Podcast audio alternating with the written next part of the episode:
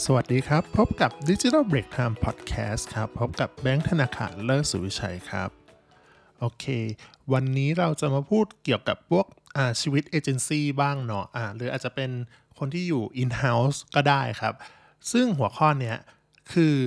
งานประจำหรือฟรีแลนซ์ของงานดิจิ t a ลมาร์เก็ตติ้งแบบเนี้ยแบบไหนดีกว่ากัน แล้วก็เปรียบเทียบข้อดีข้อเสียกันเนาะมันเหมือนเป็น career coach เลยวันนี้นะฮะ ต้องบอกก่อนว่าตัวเองเนี่ยเป็นคนที่ทำงานทางด้าน digital marketing มาประมาณ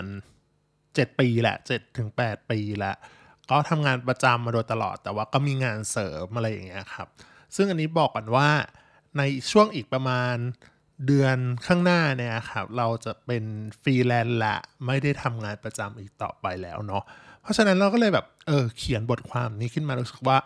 เฮ้ยก่อนที่เราจะแบบลาออกเนี่ย เรามาเปรียบเทียบก่อนว่าเฮ้ยข้อดีข้อเสียของแต่ละอย่างทั้งงานประจำทั้งฟรีแลนซ์เนี่ยของงาน digital marketing เลยนะว่า แบบไหนดีกว่ากัน ใครที่ทำงานแวดวงการตลาดเนาะก็มาคุยกันได้เนาะโอเค เริ่มเลยเริ่มจากการข้อดีก่อนเนาะข้อดีของการทำงานประจำในแผนกของพวก digital marketing เนาะข้อแรกเลยอันนี้จริงๆก็เป็นเหมือนเหมือนกันหลาย ๆ ที่ก็คือ มันมีรายได้สม่ำเสมออะ คือมันมีสวัสดิการด้วย แล้วก็ทำธุรกรรมทางการเงิน เช่น กู้บ้าน กู้ซื้อรถ แล้วก็ทำบัตรเครดิตเนี่ยมีโอกาสผ่านสูงมากๆ ส่วนตัวมีบัตรเครดิตเยอะมากใช่ว่าเยอะจริง ๆ แต่ว่าจ่ายเต็มตลอด ซึ่งอันเนี้ยบอกเลยว่าเป็นผลพวเอ่อผลพลอยได้ จากการที่เราเป็นพนักงานประจำเนาะอืม เนื่องจากว่าการทำงานประจำเนี่ยมันเป็นสัญญาระยะยาวต่อเนื่องอะครับ ก็คืออย่างน้อยคือการันตีได้เลยว่า เออ เรายังมีเงินใช้ในทุกๆเดือนเนาะอืมอีกทั้งเรายังก็ยังเอ่อนอกเหนือจากค่าจ้างแล้วยังมีสวัสดิการอื่นๆ เช่นบางที่เขามีประกันกลุ่มให้อะไรอย่างเงี้ยครับ ต่างจากฟรีแลนซ์เนาะที่ไม่ได้มีประกันกลุ่มให้จำเป็นต้องซื้อเอง แต่ส่วนตัวเราก็ซื้อประกันเหมือนกันครับโอเค แล้วก็มีพวกอ่าถ้าหลาย ๆ ที่อาจจะมีกองทุนสำรองเลี้ยงชีพเนาะอ่าก็จะเป็นไปได้ครับว่ามีครับ แล้วก็การอย่างที่บอกคือการอนุมัติสินเชื่อก็เป็นไปได้อย่างง่ายมากๆ แค่คุณมีสลิปเงินเดือน กับ statement สองอย่างแทบจะสมัครเกือบทุกอย่างก็ผ่านแล้วฮะโอเค การทำงานประจำของ digital marketing ของอข้อดีอย่างที่ 2 นั่นคืออันนี้อันนี้เรา list มาเลยว่า มีโอกาสได้รับความรู้ที่มากขึ้นเนาะเพราะคุณจะมีลูกค้าเข้ามาหลากหลาย แล้วก็มีการอบรมอย่างต่อเนื่อง แต่ถ้าเป็น in-house เนี่ยลูกค้าอาจจะไม่หลากหลายแล้ว แต่คุณจะได้ทำงานกับหลาย ๆ แผนกแทนอะไรเงี้ยครับ อันนี้เราพูดถึงแง่ของเอเจนซี่ก่อนละกัน ว่าเออไม่ว่าคุณจะทำงาน digital marketing โดยเฉพาะในเอเจนซี่เนาะคุณจะเจอลูกค้าหลากหลายรูปแบบมาก ไม่ว่าจะเป็นหลายธุรกิจ B2B B2C มีความแตกต่างกันออกไปเลยเนาะทำให้การวางแผนกลยุทธ์อะไรพวกนี้เครื่องอเครื่องมือแล้วก็งบประมาณครับ ย่อมแตกต่างกัน เพราะฉะนั้นเนี่ยมันค่อนข้างวาไรตี้เราได้มีประสบการณ์ที่มากขึ้นด้วยนะแล้วก็อีกอย่างหนึ่งก็คือ พอเรามี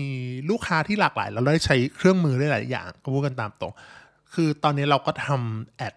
หลายอย่างเป็นมาก ๆ ก็คือนอกเหนือจาก Facebook Ad Google Ad แล้วเนี่ยกลามไป TikTok Ad Shopee Ad Lazada Ad Native Ad อย่าง t a b o l a ก็ทำเป็นอะไรอย่างเงี้ย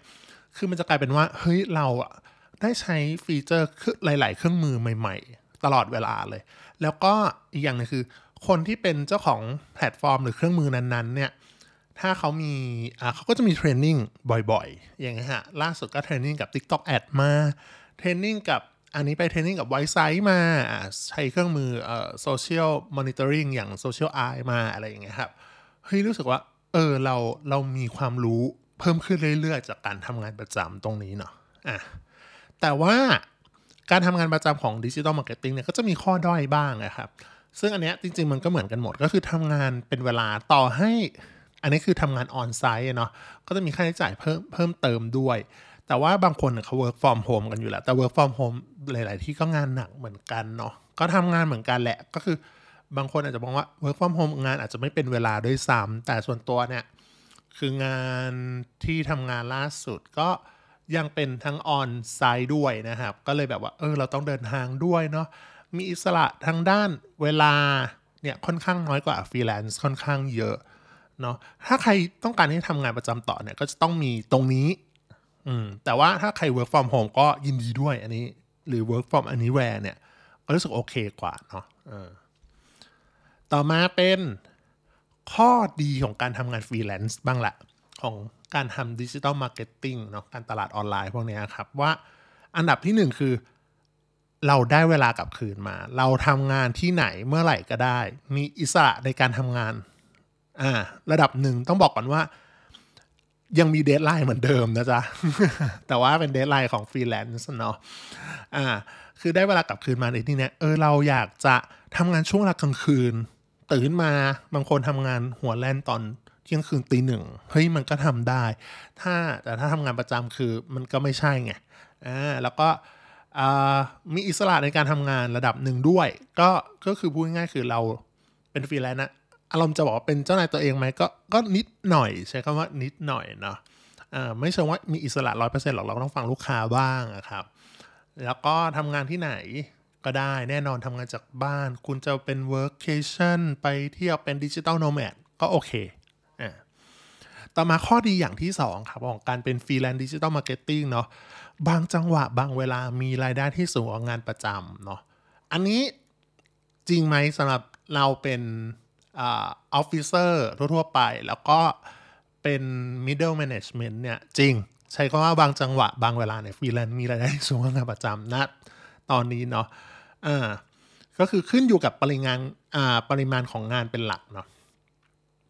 บางทีรายได้ทำให้รายได้เราพุ่งขึ้นอย่างรวดเร็ว ถ้ามีลูกค้าปริมาณมาก ๆ ครับ แต่ว่าพวกนี้ก็มีขึ้นอยู่กับความสม่ำเสมอของรายได้ด้วยครับ ถ้าสูงมาก ๆ แน่นอนอาจจะจำเป็นต้องเปิดบริษัทเพื่อไว้หัก VAT หรือจดภาษี เพื่อขยายกิจการและได้รายได้ต่อไปเนาะ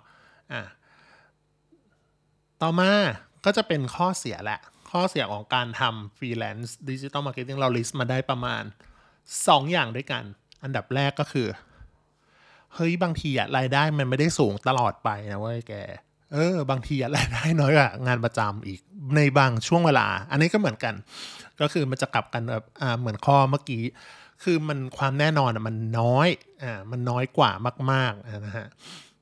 ก็คือมันเป็นรายได้ที่ค่อนข้างขาดความสม่ำเสมอ คุณอาจจะต้องหาลูกค้าเกือบแทบจะตลอดเวลาอะไรเงี้ยถ้าลูกค้าไม่ได้ทำต่อกันยาวๆอะไรเงี้ยครับ อืมอย่างน้อยเนาะอันเนี้ยเราบอกเลยว่า เออ มันต้องมีเงินสำรองระดับหนึ่ง ถ้าใครที่คิดจะมาเป็นฟรีแลนซ์ digital marketing เต็มตัว อันนี้บอกก่อนเนาะ อย่างน้อยคือคุณต้องมีลูกค้าในมือบ้างแล้ว ใช้คำนี้ว่ามีลูกค้าในมือบ้างแล้ว แล้วก็อย่างน้อยทำกันมาเกิน 6 เดือน ปีหนึ่งได้ยิ่งดีนะฮะ เออ ถ้าทำกันมาละยาวระยะ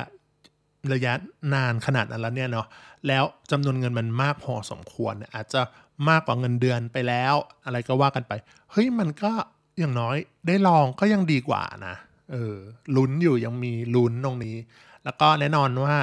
อย่าลืมว่าต้องมีเงินเก็บด้วยจ้า พยายามเก็บเงินไว้ให้เยอะๆนะฮะไว้เป็น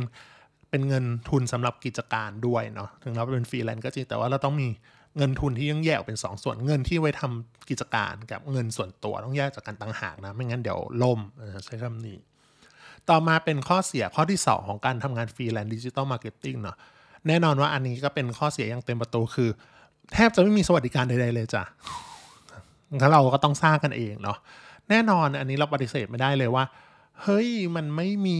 อะไรรองรับเลย เช่น อันนี้เราก็พูดตามตรงเราเปลี่ยนจากเราพยายามอ่าเอ่ออย่างพวกประกันสังคมแน่นอนถ้าคุณเพิ่งลาออกมาเนี่ยแนะนำให้ไปทำเปลี่ยนเป็นม 39 จาก 33เนาะเป็นพนักงานเงินเดือนปุ๊บให้เป็น 39 อย่างน้อยก็คือได้สิทธิ์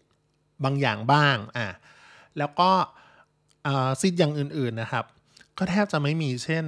ประกันประกันสุขภาพอย่างเงี้ยประกันสุขประกันกลุ่ม ที่เมื่อก่อนอบริษัทอาจจะบางที่อาจจะมีให้แน่นอนว่าเราก็ต้องซื้อเอง แต่โดยปกติเราซื้อประกันสุขภาพเองอยู่แล้วนะฮะแล้วก็ถ้าเป็นพวกกองทุนสำรองเลี้ยงชีพ ถ้าไม่มีคุณก็แน่นอนว่า เอ้ยเราก็ต้องทำเองแหละ IMF SSF ซื้อซื้อไว้บ้างเนาะแต่ว่าผลตอบแทนจะไม่ไม่เท่า provident fund เพราะว่า PVD เนี่ยเขามีในจ้างสมทบให้ด้วยเนาะ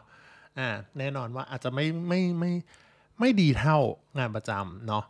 อันนี้ก็ฝากไว้นะฮะว่าเฮ้ยระหว่างฟรีแลนซ์กับงานประจำเนี่ย ว่าแบบไหนข้อดีข้อเสียเนี่ยมันจริงมันมีทั้งคู่เนาะโอเค อันนี้เรามาทำเป็นฟรีแลนซ์เต็มตัวแล้ว ถ้าใครต้องการ สนใจจะจ้างทำการตลาดออนไลน์ สามารถติดต่อได้ที่เพจ Digital Break Time เลยครับ หรือเข้ามาเว็บไซต์หรือโทร 0822454747 ครับ โอเค วันนี้ไว้แค่นี้ก่อนเนาะ สวัสดีครับ